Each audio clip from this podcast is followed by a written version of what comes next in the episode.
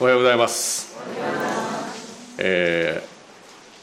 多分十数年ぶりにあのこの南大阪福音教会で、えー礼拝ご一緒させていただくと思うんですけれども本当に嬉しく思っています。えー約20年前2000年にあのアメリカから帰国してそれであの最初は、えー巡回音楽伝道者として、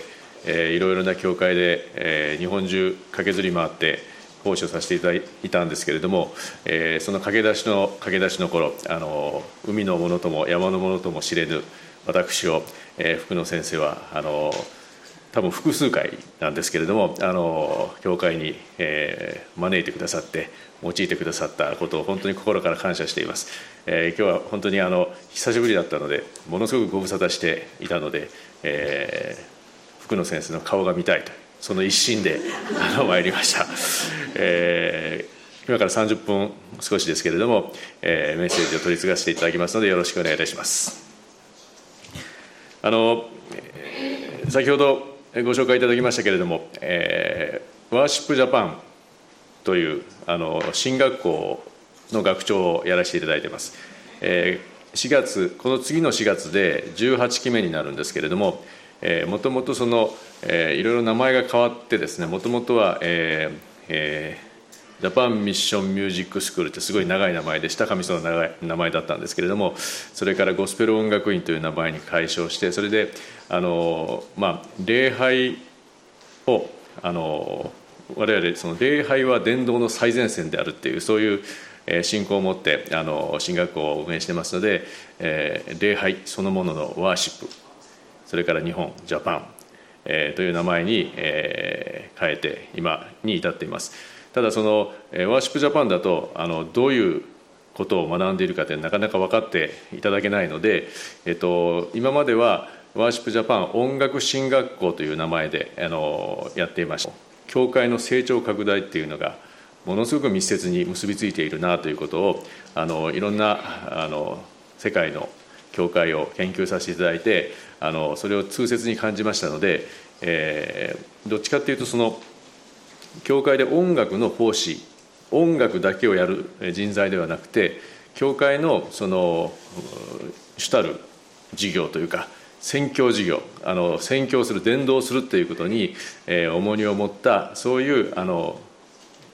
しかもあの音楽のできる。そういう人材を育成しようと思ってですね、えっと、4月からワーシップジャパン宣教人材育成学院というちょっとまた長い名前になりましたけれども、えー名前を変えて、えーやっていきたいと思っていますのでぜひお祈りに覚えていただければありがたいなというふうに思います。現在あの日本全国から、えっと、月に1回の集中講座なので日本全国から20人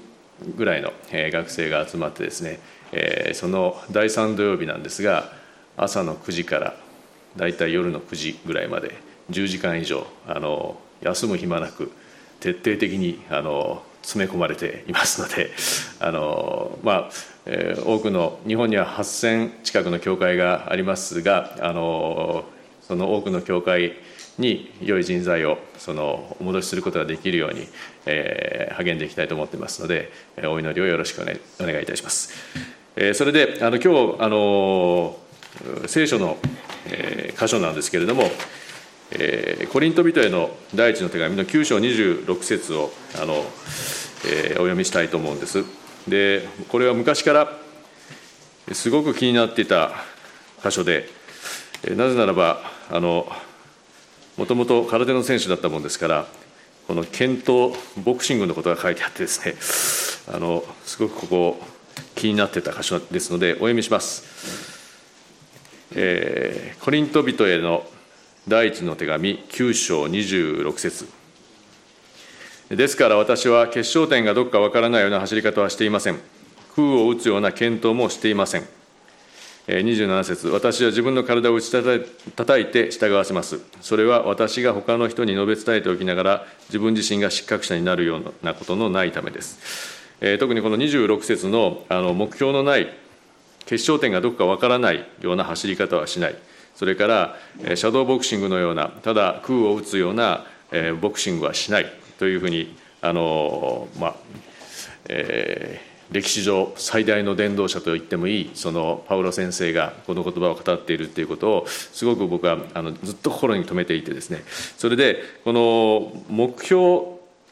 について今日はあの少しあのお話をさせていただきたいなというふうに思います。えー、今そのワーシップジャパンという進学校でもその宣教のための人材ということであの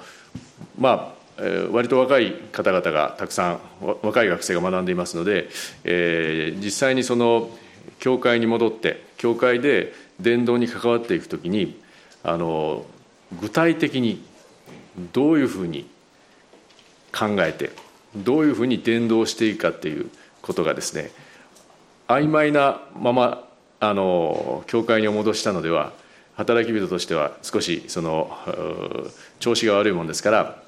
あのすごく具体的なあの指導をしています。というのはあの、まあ、一つはその、えー、教会はあの成長拡大していく必要があるということをしっかりと彼らに知っていただきたいしこれはもう我々も、え、毎回毎回あのしっかりとその教会は成長拡大、しなくてはならないということを心に刻んで信仰を持ってあの進んでいかなくてはいけない、ことだというふうに思いますが、えー、一つ目はなぜ教会は成長拡大しなくてはいけないのかということなんですがまず一つ目はあの神様が私たち人間一人一人を愛しておられるということだというふうに思います。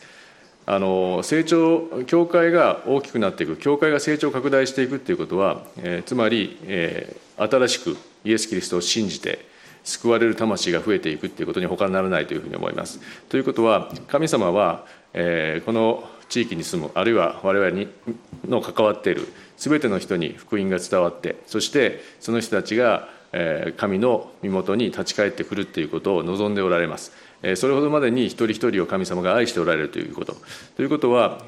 これあの真剣に捉えると神様は私たちを愛しているがゆえに私たちは伝道宣教をしっかりとやっていかなくてはいけないという教会がどんどんどんどんその地域で成長拡大していく必要があるということになってくるというふうに考えることができます。それからもう一つは神様があの大宣教命令でもあるように全世界に出て行って全ての作られた人々に福音を述べ伝えなさい、えー、つまり神様ご自身が私たちにその宣教命令伝道することを、えー、命じられている。あのこれはあの福音を伝えた方がいいよとか福音を、えー、伝えないとダメだよっていうようなそのレベルではなくてあの私たちに神様が命じておられる命令だからということがあります。なのでその命令にしっかりと従っていくということはその結果教会は必ず成長拡大していくということになるのではないかというふうに思います。それから私たちがその、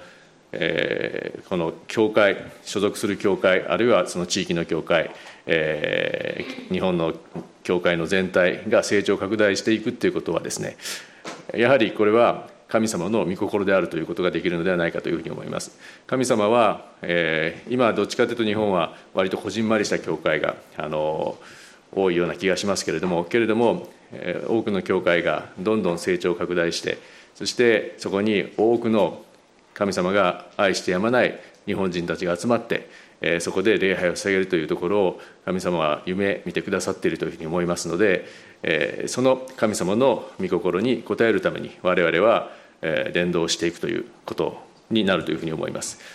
そしてあの我々がまずその成長拡大に貢献していく人材になっていくために、えー、我々が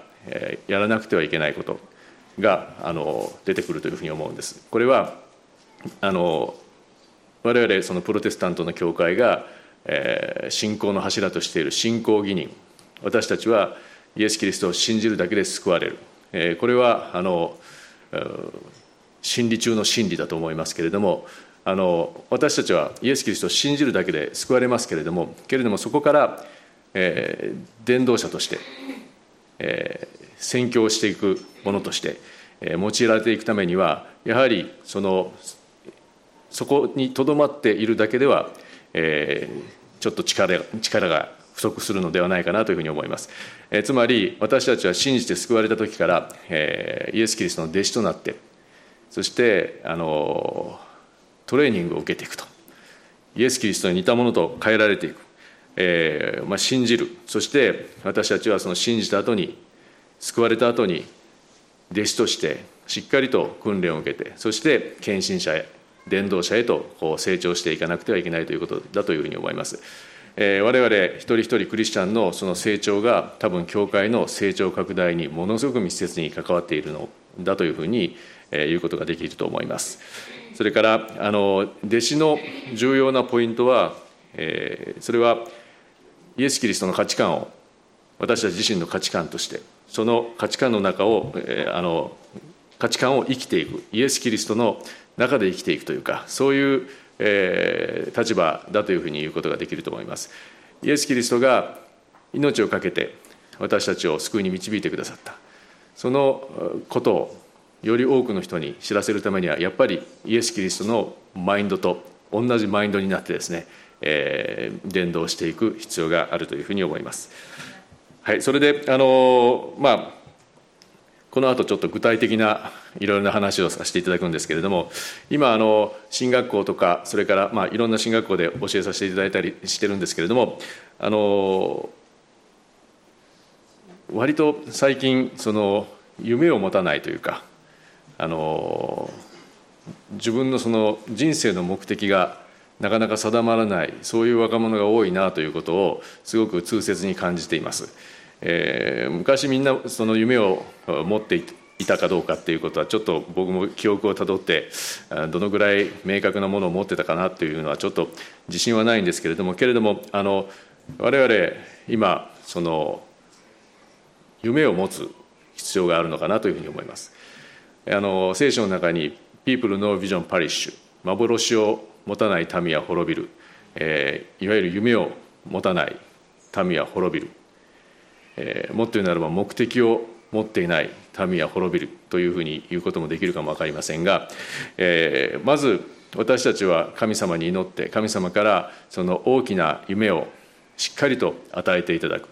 これは多分その具体的な夢を神様は私たち一人一人に与えてくれくれるんだろうなというふうに思いますので特にその、えー、教会の成長拡大であるとかあの、まあ、我々のその宣教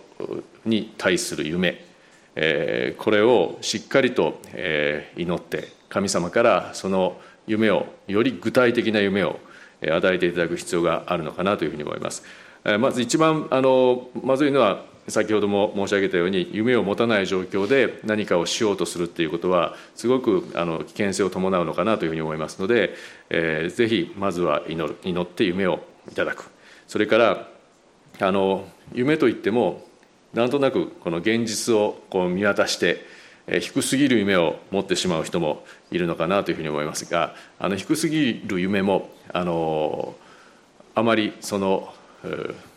クリスチャンとしての弟子としての成長に、貢献してくれるものではありませんしそれだけではなくて低すぎる夢はあるとある時その夢を達成したその後にあの当然低すぎる夢ですから簡単に達成できると思うんですが達成した後にやる気がなくなったりそれであのもう伝道はここまでっていうような思いになったりしますのでこれもあの我々はもし自分の頭の中に心の中に、え、ちょっと低すぎるんじゃないかこの夢はちょっと低すぎるんじゃないかなっていうようなものが与えられたとしたらそれはもう一度神様に祈って神様のビッグなドリームをあのこういただくということにを努力していただきたいなというふうに思います。あとはあの、まあ、大きな夢なんだけど完全に間違った利己的な自己中心的な夢を抱く場合もあると思いますのでこれもしっかりと祈りの中で神様に吟味していただいて神様のからの夢をいただくということを目指していただきたいというふうに思います。それから大きな夢はいただくんですけれどもその夢があの微妙に曖昧で方向性がわからないような夢もあると思います。でもこれはあの神様が私たちに与えてくださる大きな夢はそれは必ず主にあって主と共に歩むならば実現する夢です。なのでその方向性であるとか、まあ、夢自体も明確な夢を与えられると思いますがそれだけではなくてそこに到達するまでの方向性であるとかあるいはプロセスであるとかそういうことも含めて明確なその夢が与えられてくるのだなというふうに思います。えー、一番重要なのは神様の御心と自分の自分に与えられているその夢が完全に、えー、一致していることそれからその夢は完了すること夢が中途半端に終わるのではなくてその神様から与えられた夢というのは神様によって神様が私たち一人一人を用いて完了する予定のそういう夢であるということをぜひ覚えていただきたいというふうに思います。あのまあ、ちょっと具体的な話になりますけれどもあのこの夢はあるいはその我々が所属する教会そして私たちのこのミニストリーには一つ一つ明確な目的がありますで教会の目的は愛する兄弟姉妹と集まってそして礼拝を捧げること。そしてその礼拝の素晴らしさ神様の素晴らしさそして救いの素晴らしさその幸せを一人でも多くの人に述べ伝えていくこと。これがもう明確な明確な教会の目的であるということが言えると思います。であの教会にはそういう明確な目的が与えられていてそして教会の、えー、この南大阪福音教会であるあるならば霊的なリーダーの福野先生を通して与えられる教会の、えー、目的教会のビジョン、えー、というものがあのあると思いますので、えー、そのビジョンを達成していくために私たちはあのさっきのパウロ先生の言葉のようにそのビジョン夢に向かってその目的を達成するために私たちは目標を設定していく必要があるのかなというふうに思います。割とその僕がこの20年間経験していてその目標設定をすごく曖昧にしてあのなかなかその、えー、成長していかないミニストリーであったりとかそれから教会なんかをあの見てきました、えー、けれどもそれはあのこの目標を設定するっていうその何て言うんだろうあのそのどのように設定していくかとかその目標の目標を設定することはなぜ重要であるかということにまだ気が付いていなかったからではないかなというふうに思っています。えっとこの目標はあくまでもどこまでもそのビジョンであったり目的であったりそれに沿って明確に具体的に目標を設定していく必要があります。あのまず、まあ、当たり前のことですけれども目標を設定するときにあの時系列時間っていうのがすごく重要になってきます。で私たちは、えー、選挙事業に関しては私たちの使命であるというふうにクリスチャン一人一人の使命であると言っても過言ではないと思います。で使命ということは、まあ、日本語を分解すると命を使うということですからあの私たちの一人一人の命この地上の人生あの長いようでそれほどあの長くなくて、えー、数十年の時間が与えられていますけれどもその中でどのぐらいの分量をこの選挙事業伝道に使えるかというとこれまたあの限りが出てきます。その限られたその時間をできる限り有効に使って主の御用に使ってそしてあの宣教事業にを成功させていくためにはその時間の使い方その時系列に沿ってマイルストーンというか目標をしっかりと設定しておかなくてはいけないということだというふうに思います。あの例えば5年後の、まあ、これ例ですけれども5年後の伝道集会に1,000人の人たちを集めたいそしたら4年後に開催する伝道集会にはどのぐらいの人数が集まっていなくてはいけないか。3年後にはどのぐらいの人数が集まっていなくてはいけないか。2年後にはどうか。1年後にはどうか。でその1年後にはどうかでただ数字だけではなくてそのもっと小刻みに逆算していくと半年後にはどのぐらいの準備をしていなくてはいけないか。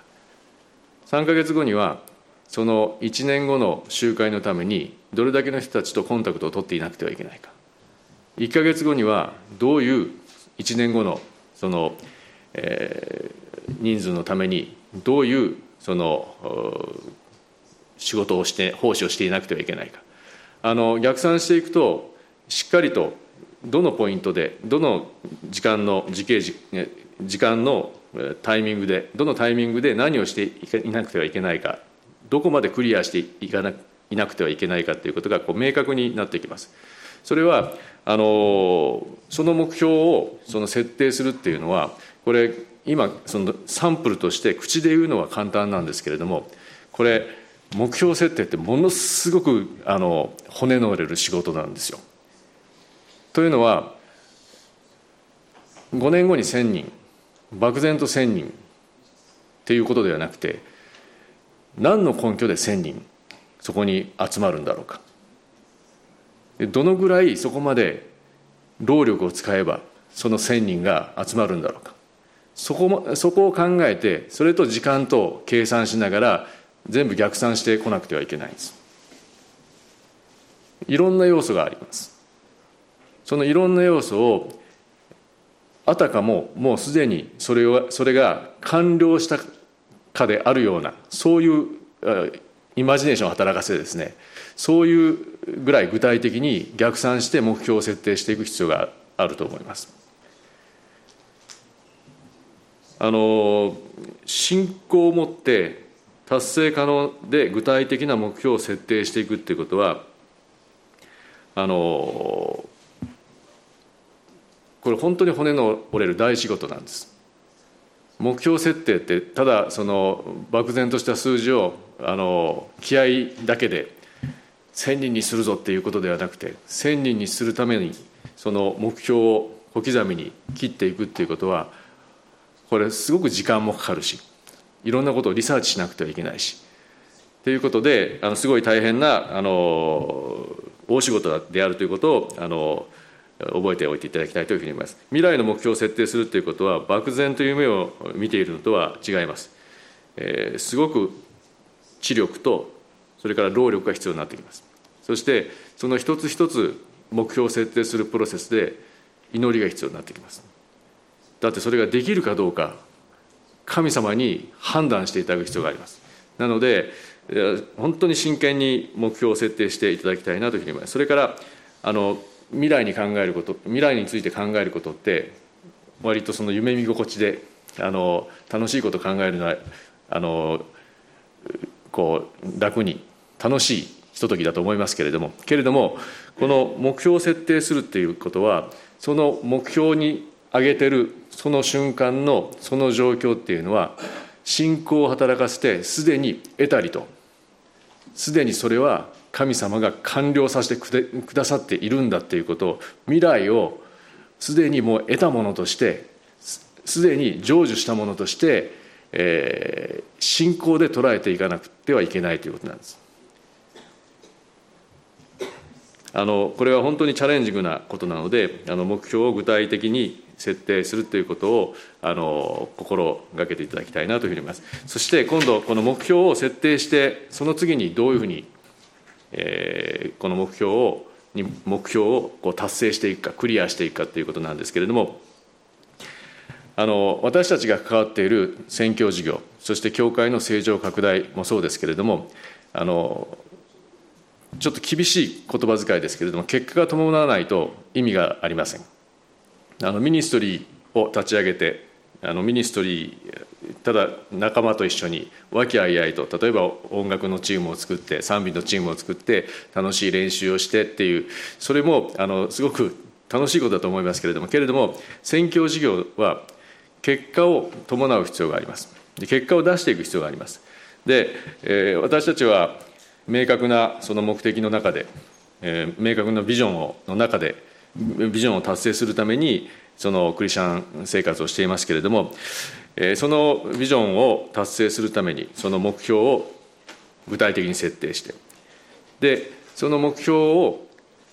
連続してそのマイルストーンであるちっちゃな目標をどんどんどんどん達成していくことによって例えば5年後のその集会が成功する。で5年後のその成功は今日のこの行動からつながっている。なのでそこまで行くまでのあの目標をクリアしていくための目標を達成するための今度は計画が必要になってきます。計画っていうのは目標の設定とよりももう一つあの細かに、えー、自分の自分がどういうふうに行動していくかあるいは我々が関わっているミニストリーがどういうふうにその行動していくかということをしっかりと、えー、より具体的に鮮明に、えー、計画していく。それはあの目標の時にも、えー、申し上げたようにより目標を設定するよりも時系軸というかこの時間で何ができるのかこれだけの日数で何ができるのかということも考えながら計画を立案していく必要があると思います。でこの計画も本当に骨の折れる仕事です。例えば計画とよく似てるものだとしたらその建築物の設計図っていうのは計画書と同じようなものだと思いますけれどもあの巨大なビルディングを作る時の設計図っていうのはあのものすごい巨大だけれども、えー、1ミリ単位あるいは1ミリの半分単位の寸法まで、えー、記入されて結局細かなところまで実際に物はないけれどもそれを設計する人はそのものができたことを具体的にイメージしてそれを反対に設計図に落とし込んでくる。えですから我々のその選挙事業に対する計画もその目標を達成するためにより具体的に緻密にその計画を立てていかなくてはいけないということが、え言えるというふうに思います。あの先ほど申し上げた通り私たちがこの地上にとどまれる時間というのは本当に限りがあります。何もしない人生は結構長いと思いますけれどもいざ我々こうやってえー、救い出されてそしてクリスチャンとして宣教事業に関わっていこうとする時にこの人生でそれに使える時間が本当に短いなということを痛切に感じると思いますけれども、えー、ですからなおさらのこと私たちはその与えられた貴重なこの使命に使える時間を大切にしてそれを、えー、より効率よく主の御用に用いていくようにこの計画を立てていく必要があります。それからこの計画を立てるときにあのもう一つ重要なポイントがあってこれ我々自身の実力を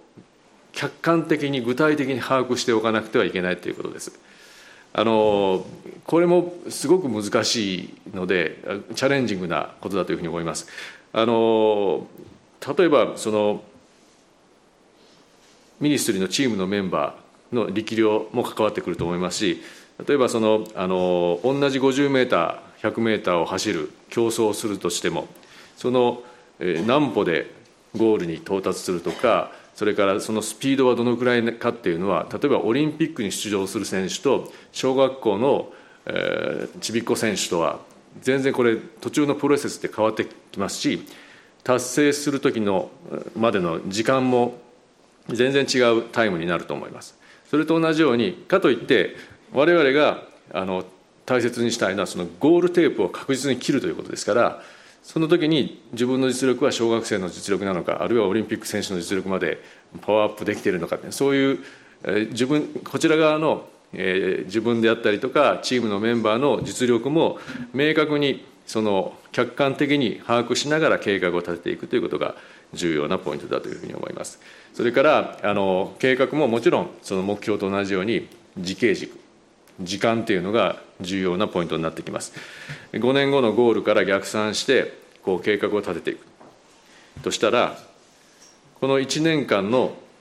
最初の1年間の計画がもうすでにその5年後のその計画の最終的なゴールのゴールテープが切れるかどうかそれがそのミニストリーが成功するかどうかっていうもうここで決まってるんです。というか1年間のその計画で決まるっていうよりも半年間あるいは3か月2か月間のその計画がしっかりできてるかどうかで5年後って決まってくる。でもっと言うならばあの今日とか明日どういう計画になっているかっていうことがこの5年後の成功にものすごく関わってくるっていうことなんです。あの目標を設定していくっていうことはこの目標に向かってこの今日も一瞬たりともその気を抜いてそのミニストリーをやるわけにはいかないっていうそういう状況になってくるということですちょ大変そうな感じはしますけれどもけれどもあの我々はその自分の力とそれから時間を考えて綿密に立てた計画立案した計画をしっかりとあとはその計画に沿ってあの行動していく。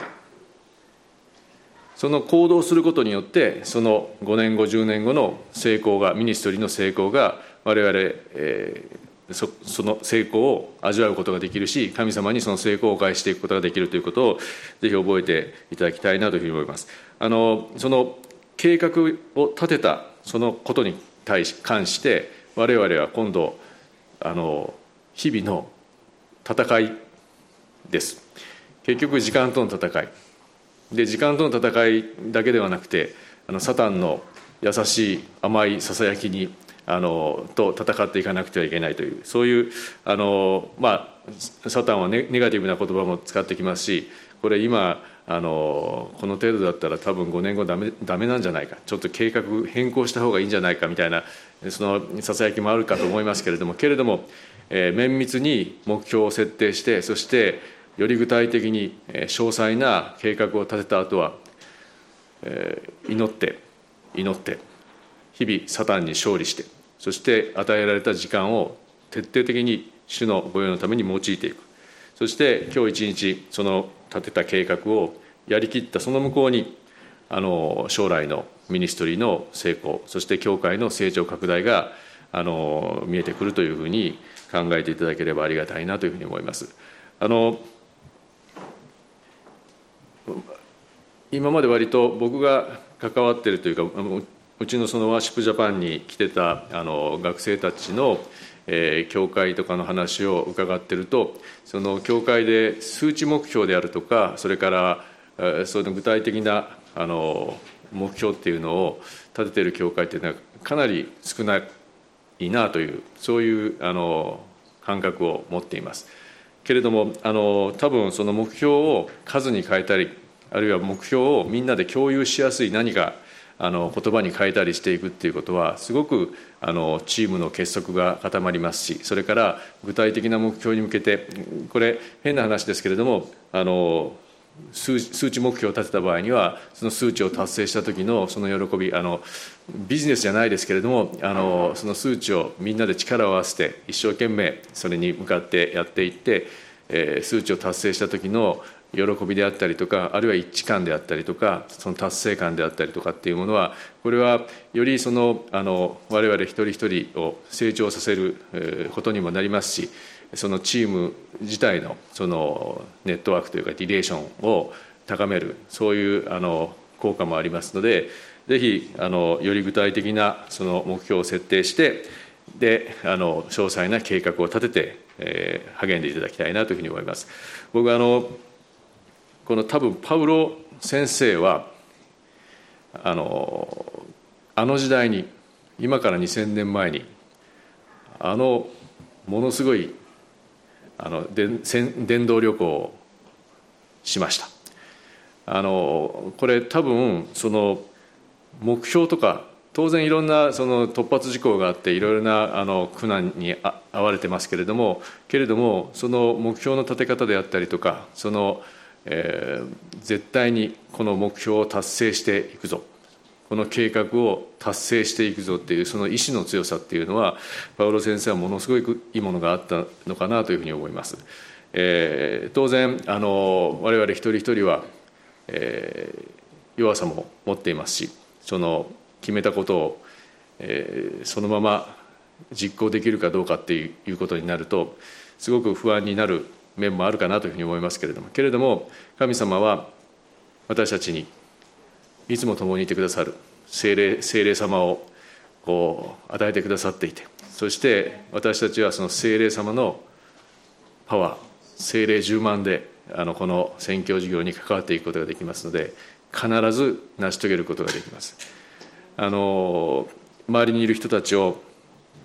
教会に導くために私たちは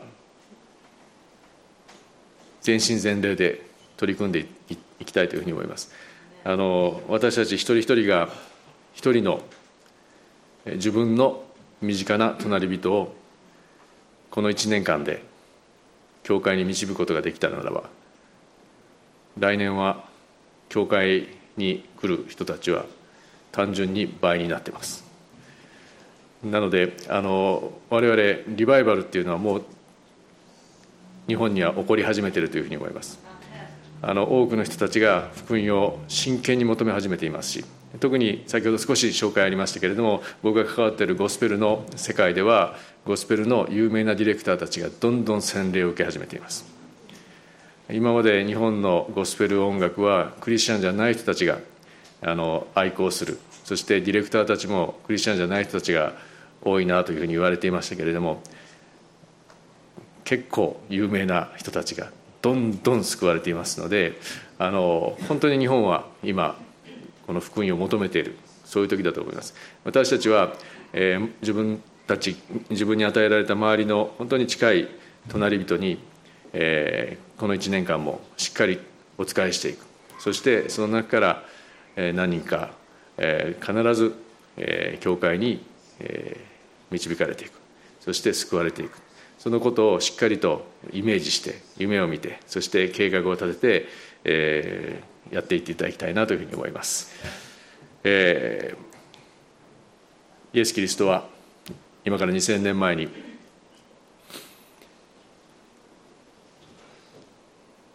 神の独り子であるにもかかわらず人としてこの地上に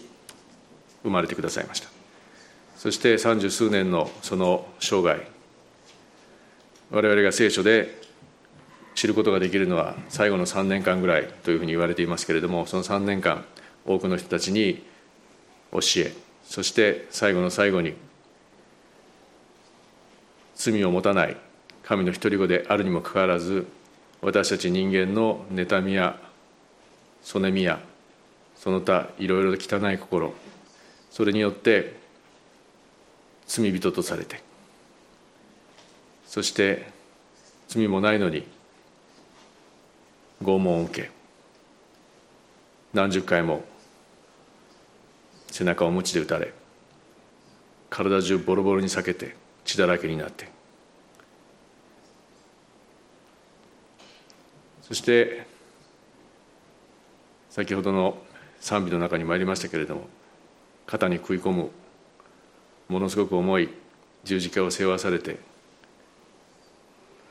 ビアドロローサをゴルゴダの丘に向けて歩いていかれました。丘の上では兵士が大きな穴を掘って待っていてそしてその肩に食い込んでいた十字架をイエス・キリストの体から離してそれを地べたに置いてそしてイエス・キリストを無理やりその上に寝かせつけ太い長い犬釘で手首と足首の上から骨を貫通させて十字架に叩きつけました。そして兵士たちはその十字架を担いであらかじめ掘ってあったその穴にその十字架をストーンと立ててその時イエス・キリストは手首足首に猛烈な痛みが走ったと思います。考えられないような痛み考えられないような苦しみ。十字架の上で何時間も何時間もイエス・キリストは苦しんで苦しんで。目の前には自分が愛してやまない多くの人々がこともあろうにイエス・キリストに向かってあいつを殺せあいつが悪いんだ。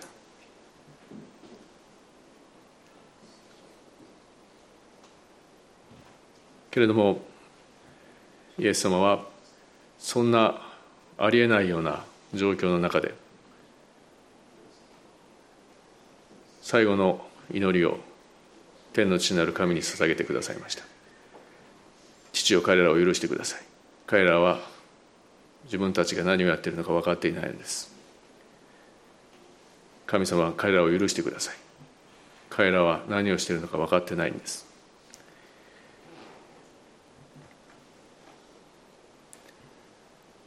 旧約聖書の中にも神が愛のお方であるということは読み取ることができます。けれどもその神様が私たち一人一人をどういう思いでどれほどまでに愛しているかそれを具体的にある意味可視化してくださった見えるようにしてくださったのがイエス・キリストの十字架です。私たちはこの十字架を信じるだけでイエス・キリストを信じるだけで救われます。そして本来はそうあるべき神様と共に歩む。その最高に幸せな人生へと入っていくことができる。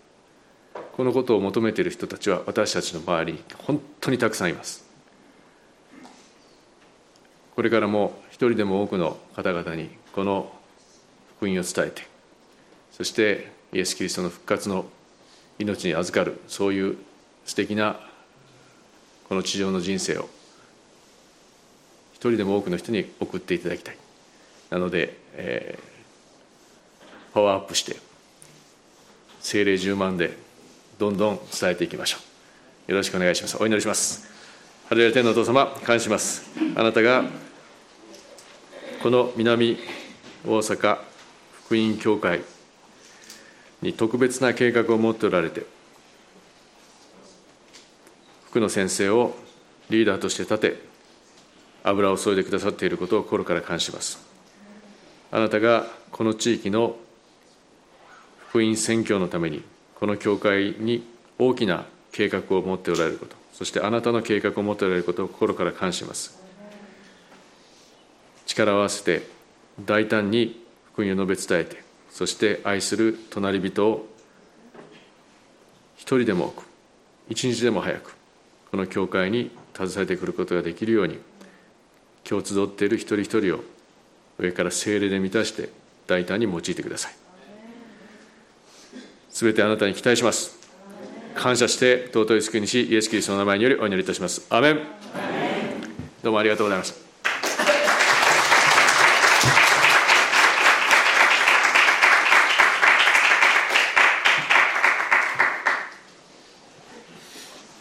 えっと今朝あの第一コリントの9章をですね開いてくださったんですけどもっとあること思い出したんですね。あの、えー、私が救われて1年ぐらい良かったんですけど良かったってまあもう嬉しかったんですけど2年目ぐらいにですねなんかすごい落ち込んだことあるんですね。でまだどうしていいか分からなくってでその頃私を導いてくれた友人が東京の方にいましてである日ですね茶封筒が送られてきたんですよ。で何かしらと思って開けると手紙も何も入ってないんですけど これぐらいのね昔だカセットリリール昔リールだったテープがねそのそのリールのテープが入ってたんです。メモも何にも入ってないんです。聞くしかないんですよ。何だろうかと思って聞いたらですね、えー、彼はあのいい声をしてまして朗読がすごい上手やったんですけど第一コリントの9章の御言葉をずっと彼が朗読したのを録音して送ってくれた。でずっと聞いてるうちに御言葉聞いていてですねきっと何か言いたいんだろうと思ったら御言葉しか入ってなかったんです。初めから終わりまで。あのまあ友達だからあのまあよくわかるんですけどでもその時にね何か分かんないですけど、まあ、9章あれ全部読むとね結構時間ありますよ。それをあのレールのテープにねずっとそれだけなんですよ。僕の元気かと何もないんですよ。御言葉だけずっとこのロールリールに入れて送ってきたんですね。で初め一瞬ねなんか一言言えよってこう思ったんですけど。でも後で考えてみるとそれでよかったなと思います。でその時にあの心の中がすごく内側がね暖かくなってね。でなぜ自分が落ち込んだか分かったんですよ。今日のあの、えー、先生のお話もあったんですけどね簡単な理由だったんです。伝道しなかったからです。あの1年ぐらいはそれ嬉しいから いろいろ周りに言いますよね。そのうち友達も「もうええまあええわ」みたいな感じですね。2年目ぐらい入ってくるともう言う人もあんまりいなくって。でいつの間にかあのでんあのイエス様を信じていたんですけどこの素晴らしい訪れをね語らなくなったんですよその途端に霊的に落ち込んだんですあのそれが全てとは言いませんけど皆さんもひょっとしたらそういう方おられるかも分かりませんねもう電動ソロ入ってなかったら犬でもいいからなんかこう「イエス様信じろ!」とか言って「ワン!」とか言ってですね いやこれ冗談じゃなくてね本当にねそれは素晴らしいと思いますねああのこの年はたくさんの人が救われると信じますアーメン。感謝します。どうぞお立ち上がりください。今一緒に祈りましょう。私の家族や友やそしてこの国のために。またタンザニアやカナダに、えー、そしてインドネシアや、えー、ヨーロッパ、えー、またあのカンボジアやですね。あのモンゴルやこの JC からもいろんな宣教師が行かれてますけどでもそのお仕事を持って行かれてる方はもっといろんな国にあると思いますね。その人たちが神様の素晴らしい愛とイエス様の十字架の救いを誰かに語ることができるようにまた私たちもその心構えを忘れないでいたいと思うんですねあなた愛されていますあなたは素晴らしい使命を負っていますあなたの人生はどんなに成功成功してもこの世で終わってしまったらダメです罪の許しと永遠の命をしっかりいただいて天国の確信を持って生きる必要がありますアーメン感謝します今しばらく一緒に主をあがめましょうハレルヤエス様感謝します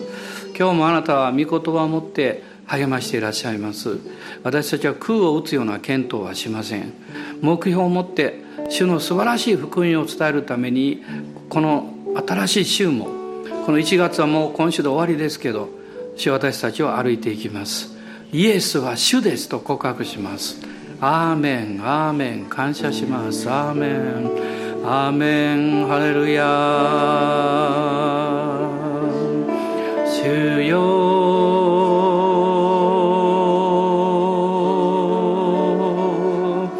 アーメンアーメンハレルヤ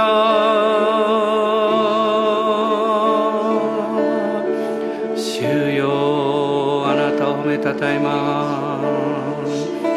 主よあなたをあがめます